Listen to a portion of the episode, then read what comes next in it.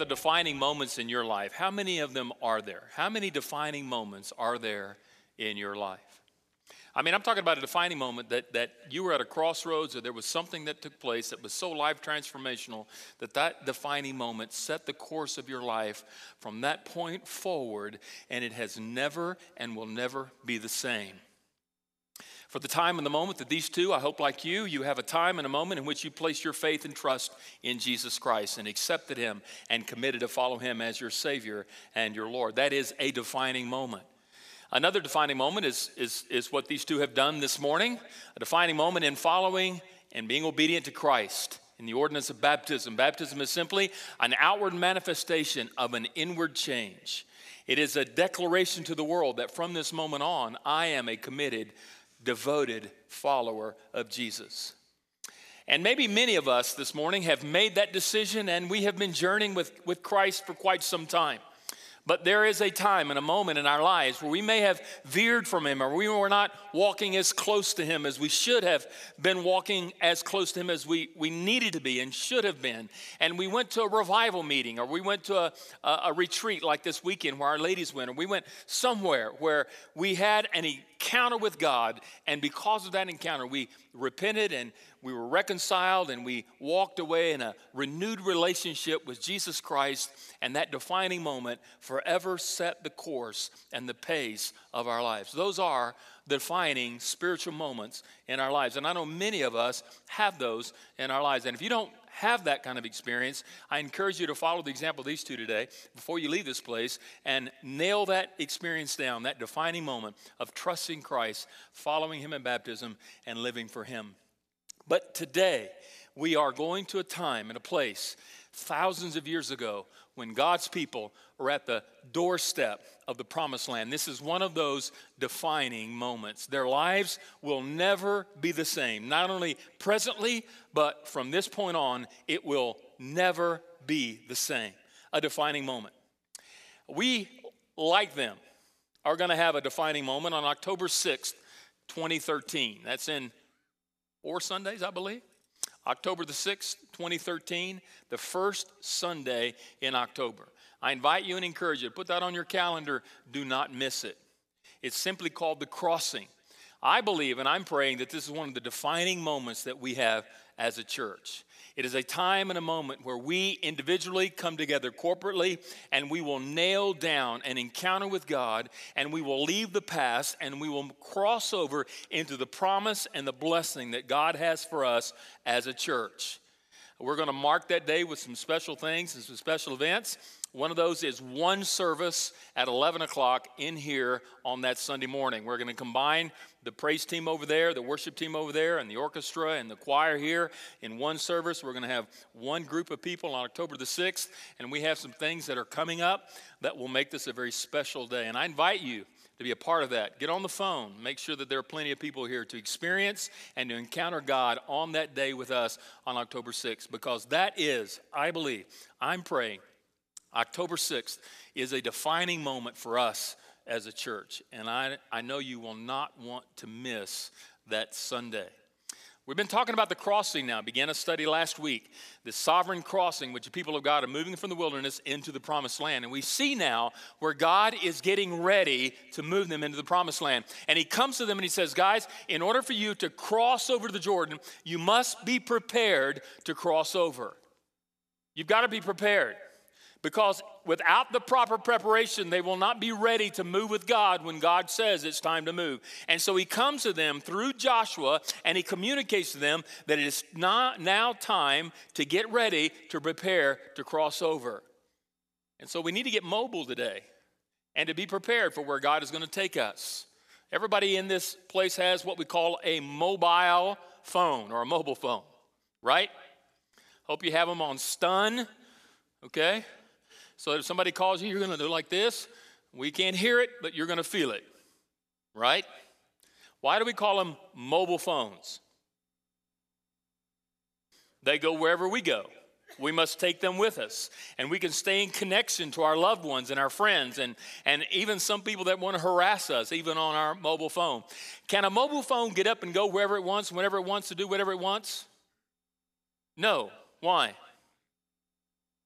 It's not a living thing. Uh, we, like the mobile phone, need to become mobile. As we place our hands in the hands of the Father, and God using us, He has the right to take us wherever He wants and to do whatever He wants in and through our lives. And He then wants to take us and move us into the realm of His blessings. But we must become mobile because if we are not mobile, if we're not prepared for the crossing that God wants to bring into our lives, it will not become a reality and we'll miss out on the opportunity that God has for us. So let's go to the book of Joshua as begin in verse 10 from Joshua chapter 1.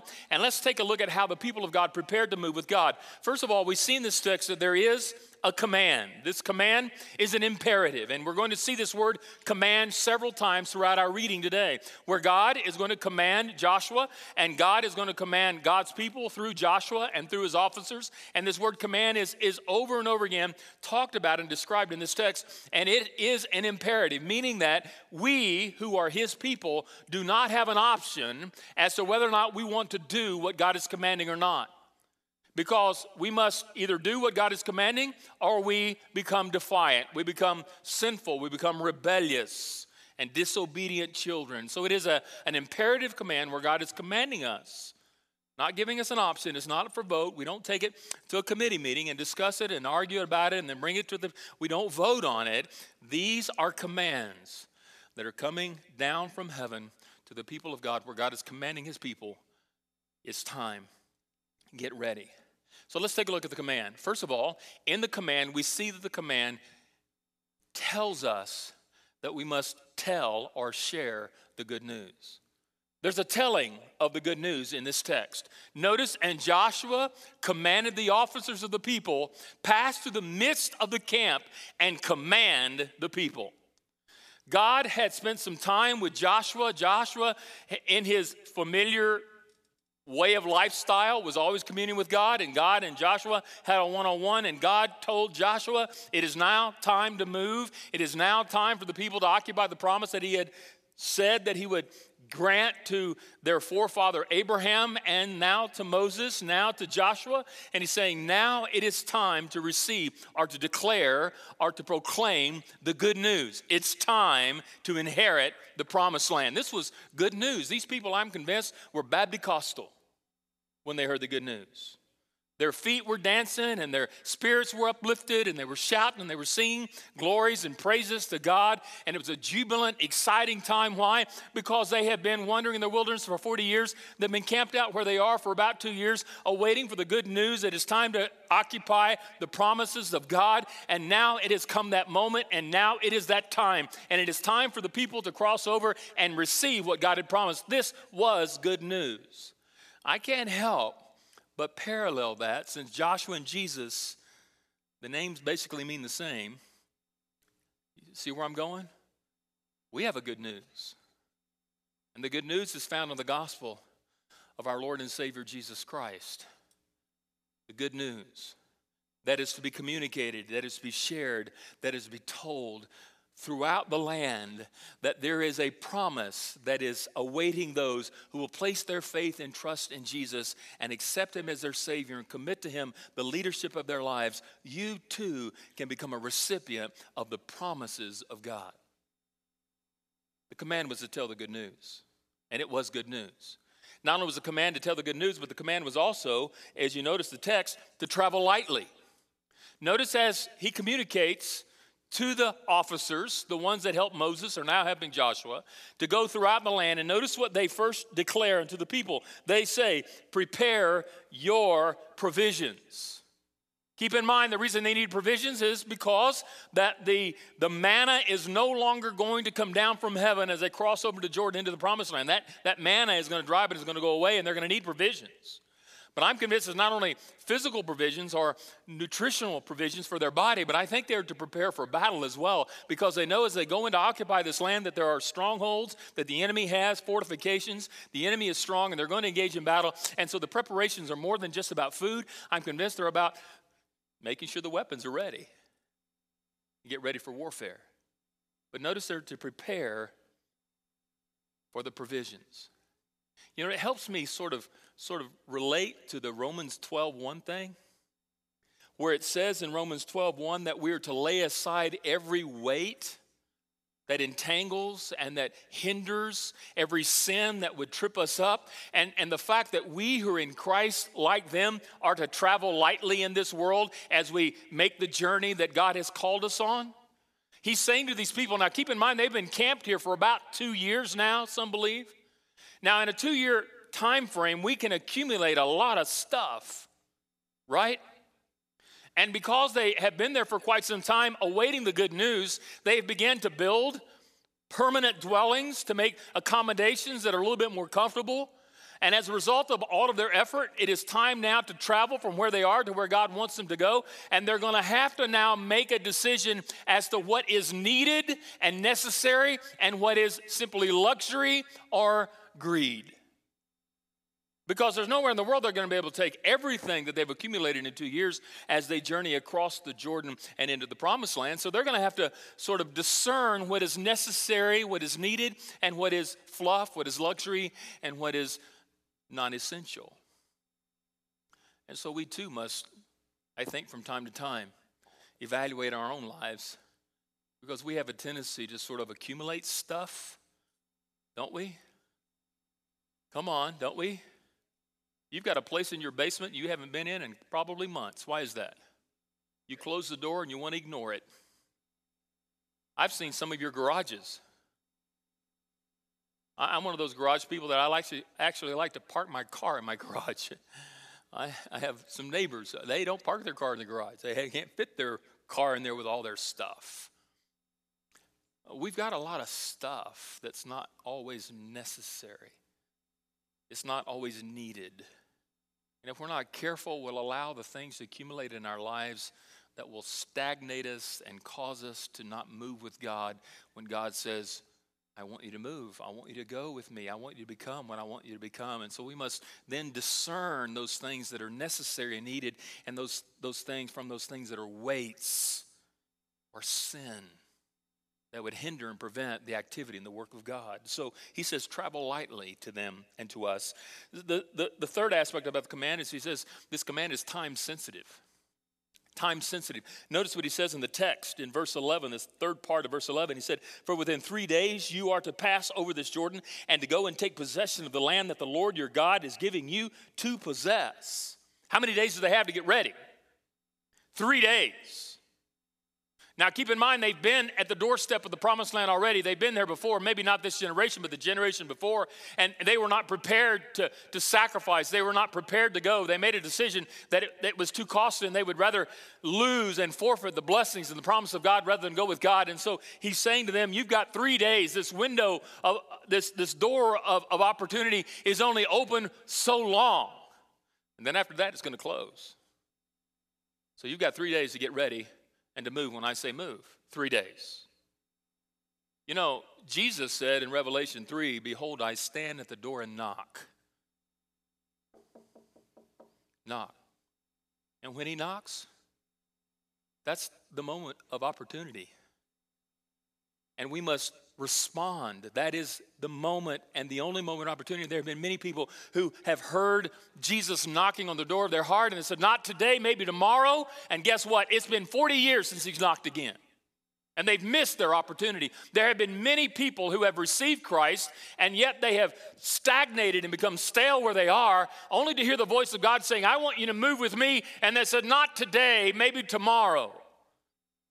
Tomorrow becomes next week, and next week becomes next year, and next year becomes next years, next decades, and before you know it, it's been 40 years. And they've done nothing but now live with regret. I can't tell how many people I know in ministry who have heard God call them to ministry, and they've not accepted nor surrendered to that call. And now, as senior adults, they live with regret because they didn't go with God when God said go. Because you see, that moment, that window at opportunity is only open so long. And if we resist and reject and refuse, guess what? We lose the moment of opportunity. And no longer is it available to us when we decide to go with God. It becomes too late. So it's time sensitive. When God speaks, You're to move. Where He leads, you're to go. What He wants to change, you're to change. You're not to delay, not to put it off, not to compromise, not to negotiate, not to bring it for discussion or to bring it to the people to vote. You're just simply to go. It's time sensitive. So His command is not only time sensitive, but His command causes them to think responsibly. There's an aspect of responsibility here in this text because notice in verse 12, he now addresses the communication of the command to a, a smaller group of people that are a part of the large group. So I think he's communicating to the small group, but he's also communicating to the group as a whole. And he addresses now his attention to two and a half tribes of the 12. There are 12 tribes, and he addresses the two and a half. Notice what he says now to two and a half tribes. And to the Reubenites, the Gadites, and the half tribe of Manasseh, Joshua now speaks and commands the word of the Lord. God has spoken to Joshua. Joshua is speaking to these two and a half tribal people. He says, Remember the word that Moses, the servant of God, commanded you, saying, The Lord your God is proving you a place of rest providing you a place of rest, and will give you this land. You have to go back to Numbers 32 to realize what is happening here. There's a reference in which Joshua is now reminding the people, these two and a half tribes, of a previous covenant that they had made with God through Moses. What's happened? Well, Moses has led them now to the western side, eh, I'm sorry, the eastern side of the Jordan. And they're camped out there waiting for God to issue the command to go over the Jordan and occupy the eastern side of the Jordan, right?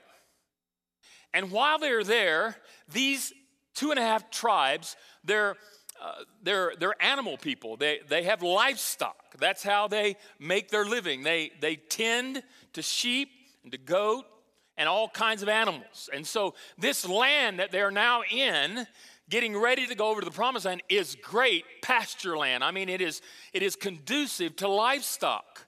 And these guys are recognizing and realizing that. So they come now to Moses and they say, Hey, Moses, we know that the promised land is on the other side of the Jordan, but do you think God would grant this as our inheritance? We already possess it, so could this be a part of it? And God through Moses says, Yeah, this is awesome. You can keep this part of your inheritance as a part of your promise. So these two and a half tribes now camp out and make this their permanent home. Why? Because it's suited for their livestock. But God, through Moses, makes a covenant with these, these guys. He's saying, Hey, if this is going to be your inheritance, you've got to make a covenant that when my people cross over the Jordan, the other seven and a half tribes, that you go into war with them and that you do battle with them until all of the land that I promised has been occupied. They said, We'll do it. And God, through Moses, says, If you don't, I'll consider it sin. And you'll be in defiance and in rebellion to me.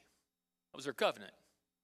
Now, from Numbers 32 to now, they're about to cross over in the promised land. And Joshua's reminding these guys remember the covenant that you made with God? I want you now to hold to the responsibility of fulfilling your commitment, your promise, your covenant with God. As I thought about that, I thought about the covenant that we made with God when we came to faith in God through Christ. Remember that? Remember the moment you placed your faith and trust in Jesus and accepted Him as your personal Lord and Savior? Remember that? Remember that moment? And you laid down your all at the altar and you surrendered all of your heart, all of your mind, all your soul, and all of your strength to Him. Now, granted, most of us in here didn't fully understand exactly all that we were surrendering, but we gave Him our all.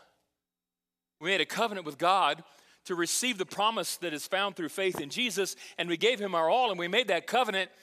But how many times have we reneged on that covenant? How many times have we held back from that covenant? How many times have we not been responsible in that covenant that we made to Him? I only wish that we had the grace that was necessary that these guys had to be able to fulfill the covenant that we made with Christ on our salvation day. And I think there are times when we need to, when, when we're considering a decision or, or we're considering a direction, or we're in communion with God and He comes and invades our lives with commands, that we think about the covenant that we made. And I think as we think about the covenant to surrender to give Him our all, that we now are living sacrifices unto Him, that we no longer have a free will. There is no such thing in this book called a free will. Once I have surrendered my rights over to His and He becomes mine, I die to my will. Now, the only thing I have in my life is His will be done, not my will be done. Wasn't that what Jesus prayed? Lord, not my will be done, but Thy will be done. Oh, who are we as believers, committed followers of Jesus, who have laid our lives at the altar, who now claim, I have a free will? No, you don't. The only will you have is to do His will and to follow his word and to go where he says to go and do whatever he says to do. And we must always think responsibly when he invades our lives, our comfort level and our likes and dislikes and our little bitty lives that we've built up with all of its comforts. And, and he says, change. And we go, well, I don't want to do that, God. And he says, you don't have a choice. I am Lord, and you are my subject. And now you do what I tell you to do, and you go where I go, go and, and you do what I tell you to do. And our answer is simply, Yes, Lord. That's it. Not only is the command to think responsibly, but he says, Take precautions. As they get ready to prepare to cross over, he wants them to take into consideration those who are weak, those who are, are, are physically and spiritually immature. He says in verse 14, Your wives, your little ones, and your livestock shall remain in the land that Moses gave you beyond the Jordan. He's saying to these two and a half tribes, You're to send your men over there, but you're to make sure that, that the weakest among you and those who are physically and spiritually immature shall not go over and to engage the enemy. Why? Because you're to care and take consideration for those, lest they become easy targets for the enemy. Didn't God say through the penmanship of Simon Peter that the enemy that, that is after us is like a roaring lion, seeking whomever he may devour? He's seeking to devour. And who are the easiest targets? Who are the ones that he seeks out the most? They're the weakest among us. They are the, the, the, the, youngest, the, the immature ones about us, the ones that have not been educated or discipled. And he seeks those out because they're easy prey. They're easy targets for his tactics and his schemes and his temptations and his intimidation. And we have a responsibility, those of us who are mature and grown up in Christ to protect the weak, to care for those who are not yet quite mature. These new young believers who have committed now to follow Christ have not grown up as warriors and are not fully cognizant of all of the aspects of spiritual warfare, and they are going to need people to walk alongside them and to protect them and to train them, to pray for them, and to care for them. We see here the command to his people not only tell the good news, travel lightly, not only is it time sensitive, not only are they to think responsibly, not only they take precautions, but notice they are now to transition over into a, a, a, an attitude of warfare. An attitude of warfare. Notice the second part of verse 14. He said, But all of the men of valor among you shall pass over armed before your brothers and shall help them. The men of valor are the ones that are to go into battle. Men of valor. I'm convinced that what we need more today in the church than any other time, and what we need more in our families today more than any other time, are men of valor. Soldiers, warriors who understand that it takes character and it takes commitment to stand up and to engage the enemy on behalf of your wives and your children and the church.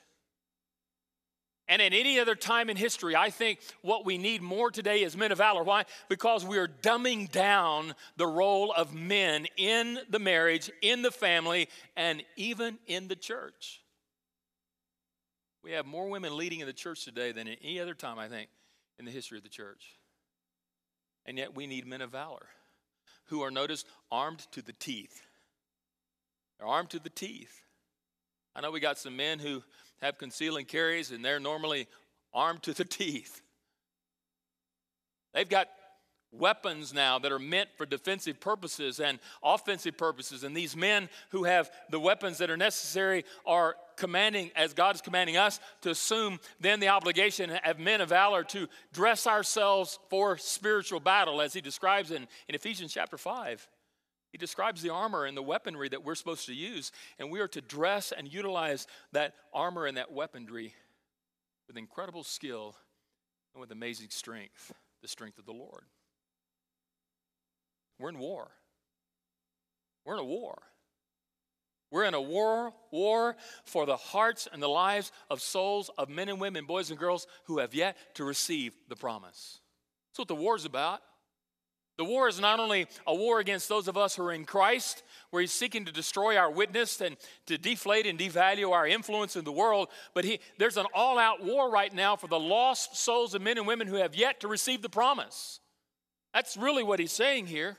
He's saying, guys, I want you to send men of valor who are, who are equipped to the hilt with the weapons that are necessary so that they might lead the pack in, in charging against the enemy to capture and to possess the promise for those who have yet to have and to hold on to the promise.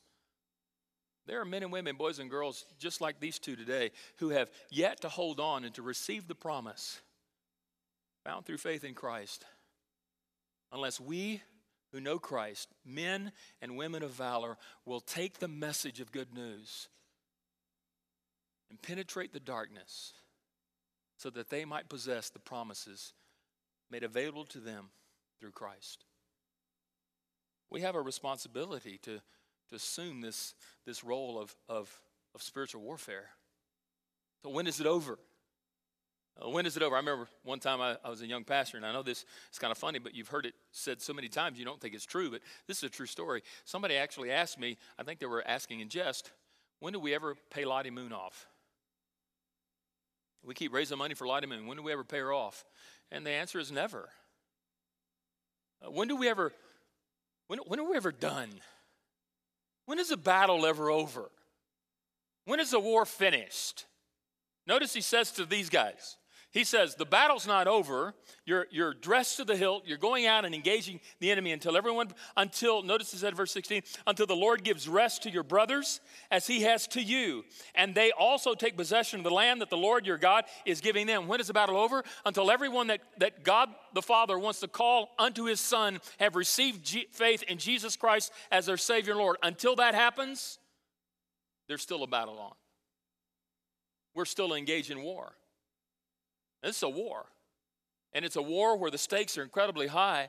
The stakes are the hearts and the souls and the eternal destinies of, of people who have yet to possess the promise of God found through faith in Christ. We, like them, must be valiant warriors and engage the enemy and fight a good fight and engage in the battle that God has called us as long as we have life and as long as we have breath, as long as we have resources until we, we see the battle complete until the trumpet blows and Christ returns, which brings us back now to the final aspect of the command. The command is, is finally then to, to enjoy the treasures of the blessings of God. There's a, there's a possession here, there's a, an enjoyment here, a rest that's described here. Notice he says in the last part of verse 15, then you shall return to, the, to your land. When, when the battle's over, you return now to your land. Everyone who's supposed to receive a promise has received their promise. And now you can return to the land of your possession and shall possess it. And the land that, that Moses, the servant of the Lord, gave you beyond the Jordan toward the sunshine. Now you get to rest and enjoy the promises of my blessing. Uh, what, what does that describe for us as believers? Come on, what does it describe for us? Starts with an H. What? Say that one more time. What is it? Heaven. Heaven. Heaven is described for us. When will that happen? In 1 Thessalonians 4:13, Paul says, "But we do not want you to be uninformed, brothers, about those who are asleep, that you may not grieve as others who have no hope. For since we believe that Jesus died and rose again, even so, through Jesus, God will bring with him those who have fallen asleep." For this we declare to you by the word of the Lord that we who are alive, who are left until the coming of the Lord, will not precede those who have fallen asleep. For the Lord himself will descend from the heaven with a cry of command, with a voice of an archangel, and with the sound of the trumpet, and God. And the dead in Christ will rise first, and then we who are alive, who are left, will be caught up together with him in the clouds, and we will meet the Lord in the air, and we will always be with the Lord. Therefore, encourage one another with these words. When is it over? When Christ returns, are you breathe your last breath? There is no retirement, there is no rest in this battle that we're in for, to, to, to help Christ and the Holy Spirit redeem a lost world back unto Himself until Jesus returns or we die physically. Until then, we're to fight the good fight, we're to run the race, we're to give it our all. Somebody say, Well, you know, I, I've done my time. Really? Really? You're still alive. You still have breath. I had a breakfast with Brother Dorian Friday morning, and I love to have breakfast with him. And he always asks the question, Why am I still here? You ever ask yourself that question? Why am I still here? Because as long as you have breath and as long as you have life, Every lion, no matter how old he is, still likes to roar from time to time and should roar. There is no retirement and there's no rest until it's over. There is no, well, we've done all we can do. No. We're to possess all that God has promised us in Christ. And until that is accomplished, and it won't be accomplished until Christ returns, we are to give it our all. And as God, through Joshua, commands the people, what kind of response do they give? What kind of commitment do they give? Notice what it says in verse 16. The commitment, the response that is needed from the people they gave to God. Notice they said in verse 16, and they answered Joshua. All that you have commanded us, we will do, and whatever you send us, we will go. Just as we obeyed Moses in all things, so we will obey you. Notice they, we is used three times. The word they is used once. And they answered Joshua. It's almost as if all the people, now keep in mind, these are several millions of people, the millions of people together as one army, one unit, one voice said, We, we will. We can't go with God individually. We can't go with God even as small groups. We must all go with God corporately. Either we all go or none of us go. It's not going to happen if just the pastor goes. It's not going to happen if just the staff goes. It's not going to happen if just the pastor and the staff goes. It's not going to happen if just the pastor, the staff, and a few life groups go. It's necessary that all of us make the journey together.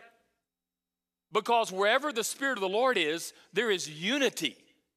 And whenever there's an absence of unity, there's an absence of the Spirit of Christ. And without the Spirit of Christ, we don't stand a chance. What caused the people of God from occupying the promises that God said that was theirs and kept them from the promised land? A lack of unity. If you want to read something interesting, read the period in the wilderness. All there was was a bunch of disunified people constantly bickering and constantly complaining the whole time. It was a, a group that was wandering around aimlessly in the dark, being led by God by a pillar in the you know cloud by day and a, and and, a, and fire by night, being protected. They were just they were just they were not happy people, and they were not one. And now, before they occupy the promised land, a whole new generation recognizes the fault and the failure of their parents and grandparents. And now, as one group of people, they answered Joshua. Not only did they proceed in unity, but they pledged to follow God. I'm going to say something here that's a little bit borderline, going to get me in trouble, but that's okay. Okay? And the reason why I could say this because I don't have that problem here. Okay? Uh, this is a church that understands the role of leadership. It has the whole time I've been here. But I'm going to tell you that part of the problem why many churches are dying across this nation, many of them are dying. They're either plateaued or they're declining, is because the people in those churches will not follow the leadership that God has placed over them. And we have a, we have a huge chasm today between churches and leadership. And churches are removing their leaders at astronomical levels today, and more leaders are quitting the ministry than at any other time in the church history. Hundreds of them drop out every month and quit because churches run. Why is there such a chasm? That's why a lot of young men today who are going into ministry, you know what they're doing? They're starting new churches. They don't want to go to existing churches. You know why? Because going to an existing church means a fight. They would rather start from nothing, something that they've started that they can lead, and those people join and follow them. That's easy. And we have an epidemic now of existing churches who have run their pastors off and young men who won't go to those churches because they've run pastor after pastor after pastor off. They've not followed the, the leadership of their pastor and, and, and they're dying. There is, there's an aspect here where God is saying to the people, and the people are, are understanding this, that God, leader, people, that's, that's how it works. That's how it works. Now, I know I know we're in different times and we all possess the Holy Spirit and the presence of Christ is with all of us, but even in the New Testament, I find time and time again that's how it works. There's a chain of command. There's a chain of command in the family, God, husband, wife, children. There's a chain of command in the church, God, leader, body of Christ. And notice he says, they say, We will do all that you have commanded us. Now, they're not following Joshua, they're following the Lord. And what many leaders fail to realize is they need to hear from the Lord first before they take leadership and ownership of where they're directing. And the sad reality is there are many today who are leading the church who are not connected spiritually to God and are not hearing from God, and they're leading uh, from. Uh, from methods and programs that are often produced by men. I mean, we're the most program driven denomination in any denomination in history, Southern Baptist. And Nashville invented a program that's designed to lead all churches from one place to where God wants them to go. It's, it's unfathomable to think that every church is the same across this nation, and we all need the same programs and the same stuff. And they are pledging to follow God. Wherever you lead us, we'll go. God, whatever you ask, we will do. Unlimited, no holes barred, unconditional surrender to follow God.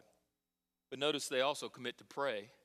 This, this verse, this little phrase here in the second part of verse 17, it, many believe it's kind of like a prayer. Only may the Lord your God be with you as he was with Moses. And they're committed to praying for their leader to, to keep close, connected in fellowship with God. And as God leads their leader, and their leader leads them, they are actually following God. Let me ask you something. How many of you pray for me? I, I don't, don't put your hand. How many of you? I, I need your prayers. I don't know about you, but I'm pretty human. I said, I don't know about you, but I'm pretty human. Say that again. I'm pretty human. Thank you. One more time. I'm pretty human.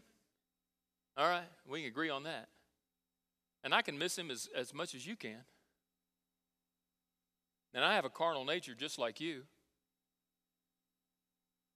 And, and, and you need to pray not just for me, but for the other pastoral staff.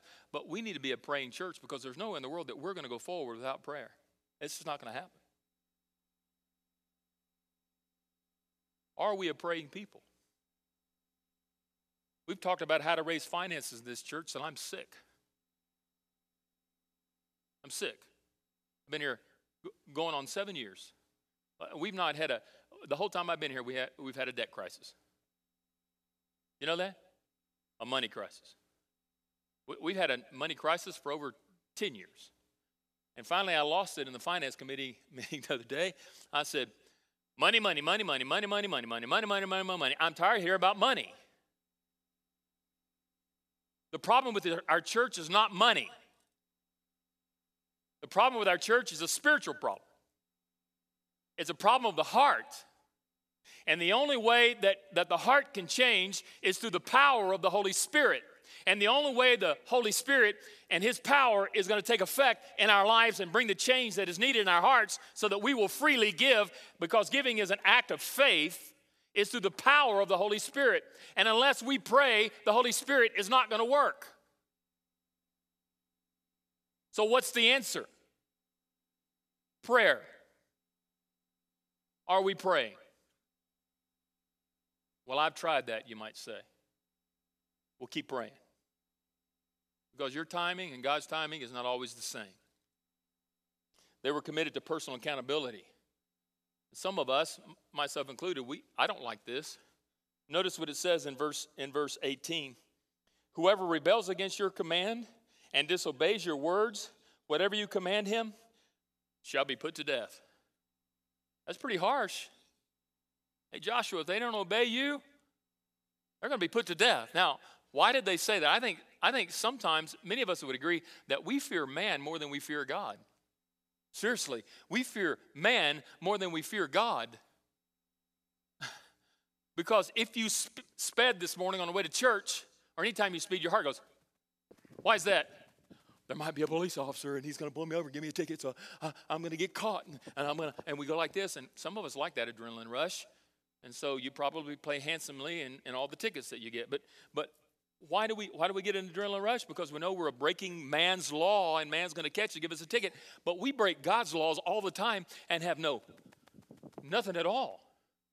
It's like God's going to give us a pass, or God's not looking, or I'm God's favorite, so therefore I get special dispensation from Him.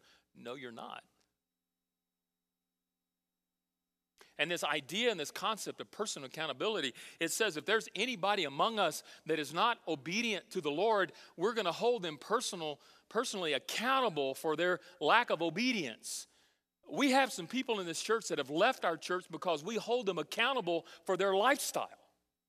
And they've left because they can go to church down the road and nobody gives a flip how they live. And if you really love them, you'll hold them accountable for the lives that they live because that's biblical. And the objective and the desire is not because we're, we're more spiritual than you, so we're going to look down on you. No, the Bible says that those of you who are spiritual need to tend to those who are less spiritual and help them because you know what? There may be a time in your life when you're not as spiritual as you should be, and they're going to come along and they're going to help you. That's how it works. Because I may be strong today and you're weak, and maybe a time you're stronger than me and I may be weak, and we need to hold each other personally accountable for the lives that we live. Now, people today don't want to be held accountable. They can go hide in a church around here and spend 45 minutes a week in a church and go home and feel good about their Christianity and live their lives as they choose. And yet he says we're, we're to commit to personal accountability if we're going to go with God. And then lastly, they commit to persevere. Commit to perseverance. Notice it says here, only be strong and courageous. They're wanting to encourage Joshua. Why? Because they know what's coming. Well, maybe they don't really know, but they have an idea.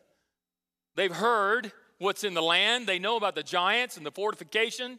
They know about their parents and their grandparents bickering and complaining and, and constantly fighting with, with Moses as their leader. And now God has raised up a whole new leadership with a whole new attitude, with a whole new character. And they're saying, Hey, Joshua, we know what's coming. We know as we pass over the Jordan, we know where we're going. We know what you're going to face as you lead us. Be strong, be bold, and be courageous. We want to encourage you as together we persevere to accomplish and to possess what God has already granted to us and is already ours. So, how do we wrap this up in about two minutes? How do we become mobile? How do we become mobile? Well, there's a time management thing. It's now or it's never. Or maybe it's now and 40 more years in the wilderness. God has to raise up a whole new generation. And Joshua himself said, As for me and my house, it's today. We need to transfer God's truth, the good news, that God has given us. Not only is it transforming our lives, but it's transforming the lives of others who have yet to receive and to take hold of the promise that's found through Jesus. There is a transfer of the truth that God has given us, and we must become witnesses in a dark and lost world for those who have yet to receive and understand that there's a promise, and God is calling them, and He wants to use us to lead them into that truth. There is there's an opportunity for us to travel lightly. We've got to figure out what's weighing us down and what's necessary. Because so so many times we think things are necessary when the reality is they're not as necessary as as really we think they are. I think we need to take the right precautions. The precautions are that we need to guard the weak, we need to oversee the little ones that He's entrusted to us, not just physically, but spiritually. And to be cautious in how we communicate and how we talk and how we deal with each other and how we care for them and care for each other, because that's what Christ would have us to do, is to care for those who are in the body of Christ as we completely trust the leading of the Spirit of Christ moving toward the promises that He wants us to receive. There are things, I'm convinced, that individually and corporately we're not possessing that are available. And I think the time is now. It's now. Will you, will I, will we together do what is necessary to prepare for what God wants to bring into our lives? Are you mobile? Are you prepared for the cross? Let's pray. Thank you for joining us for this broadcast of Immanuel Baptist Church. Immanuel is located at 1415 South Topeka in Wichita, Kansas, and is easily accessible from all parts of the city and surrounding areas. Each Sunday morning, Immanuel offers two worship services. The first service begins at 10 a.m. and offers a contemporary worship service in a casual and relaxed setting. Our second worship service begins at 11 a.m. and is led by the Immanuel Choir and Orchestra. Both services are centered around strong biblical teaching where the Bible is presented in a clear and relevant way. Life groups for adults and children of all ages are offered at 9:45 a.m. and 11:15 a.m. For more information, please visit our website at www.ibcwichita.com. That's www.ibcwichita.com.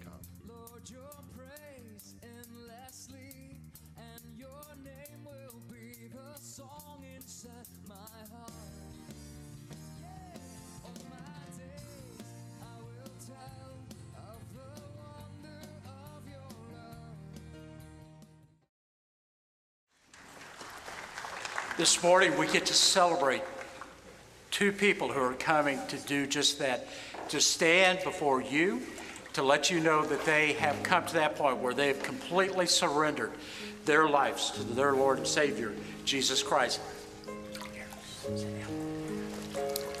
This Jared, several, several months ago, his uncle started attending our church. And he began to ask Jared and his wife Amber to come and, and join him here in worship. And as Jared and Amber came and as they were exposed to the preaching and the teaching of God's Word, the last several weeks they said, it's as if the pastor were talking just only to us. And last Thursday in my office, Amber came in and she prayed to receive the Lord. Then Jared came by, and Amber got to tell her story to Jared. And then Jared prayed and received Christ as well. So they come this morning to give that testimony that they are Christ followers, that they're not ashamed of what it means to follow Him. So, Jared, have you asked Jesus to come into your heart, to be your Savior and your boss? And is it your desire from this day forward to be known as a follower of Christ? It is. Because of that decision, it's my privilege to get to baptize you in the name of the Father and the Son and the Holy Spirit. We're buried with Christ in baptism, and we're raised to walk in newness of life.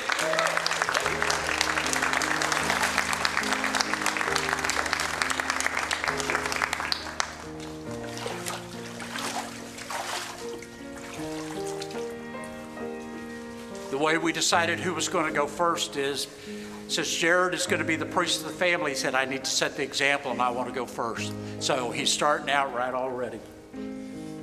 This morning, we get to celebrate not only a spiritual birth, but Amber and Jared just shared with me they found out some really cool news this week. They're expecting a new little one in their family, so you be in prayer for them. Amber, have you asked Jesus to come into your heart to be your Savior and your boss? And is it your desire to be known from this day forward as a follower of Christ? Yes. Because of that decision, it's my privilege to get to baptize you this morning in the name of the Father and the Son and the Holy Spirit. We're buried with Christ in baptism, and we're raised to walk in newness of life.